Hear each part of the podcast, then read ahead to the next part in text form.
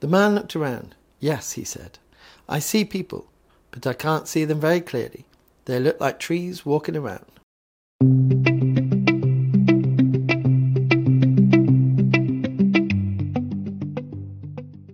We hear today of the miraculous healing by Jesus of a blind man.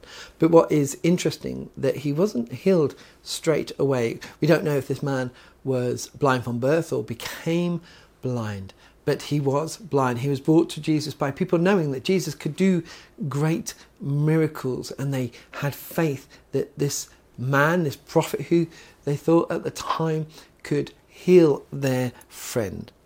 And so they took him to Jesus. And we are told Jesus took the blind man by the hand and led him out of the village. Then, spitting on the man's eyes, he, he laid his hands on him and asked, Can you see anything now? And today's verse says, The man says, The man looked around. Yes, he said, I see people, but I can't see them very clearly. They look like trees walking around. He wasn't healed on the first go, which we know that Jesus could do that, but it was the second time. Then Jesus placed his hands on the man's eyes again, and his eyes were opened. His sight was completely restored, and he could see everything clearly.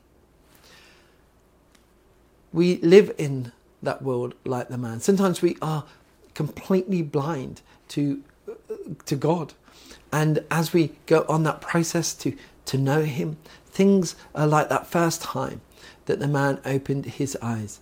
It, it kind of makes sense. I understand that they are people, but they look like trees. His eyes weren't fully opened. And then Jesus, the second time, uh, placed his hands on his eyes and he could finally see clearly. This is a, a process very much as we come to know Jesus. Things might not be clear at the time, it's a journey.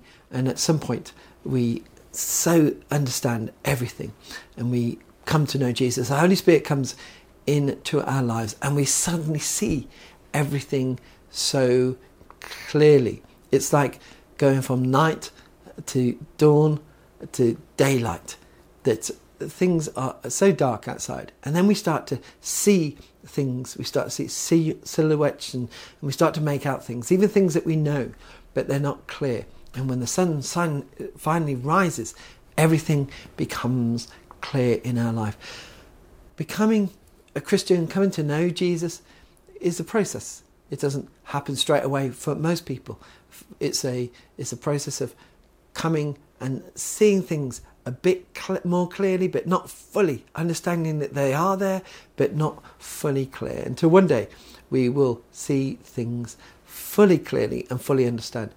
But it doesn't mean uh, everything becomes fully clear. Sometimes in our Christian lives, we, we, we start in that process again. We might know Jesus, we might declare that Jesus is Lord, but we'll, we'll learn things in the Bible, we'll read things in the Bible, and, and they're not so clear.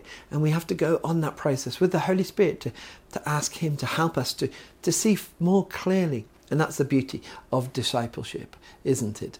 That it's, it's a, a journey and it starts again and again and again that we might not see things. And then we start to see things, but they're not so clear. And then one day we see them clearly. And in, in that process, each time that happens, we know God more deeply. We, our relationship with Him builds more. We feel closer to Him. But it's always a process. Sometimes we might go from darkness to light straight away. But sometimes we have to have that dusk in there. We have to have that time where it is uh, not so clear. We have to understand that things will be revealed to us, but it's a process of learning, of being patient, and knowing that Jesus is with us on that journey. Let us pray. Jesus, you didn't heal that blind man straight away, but in that, we thank you that we learn that it is a process from going from darkness to light. Amen.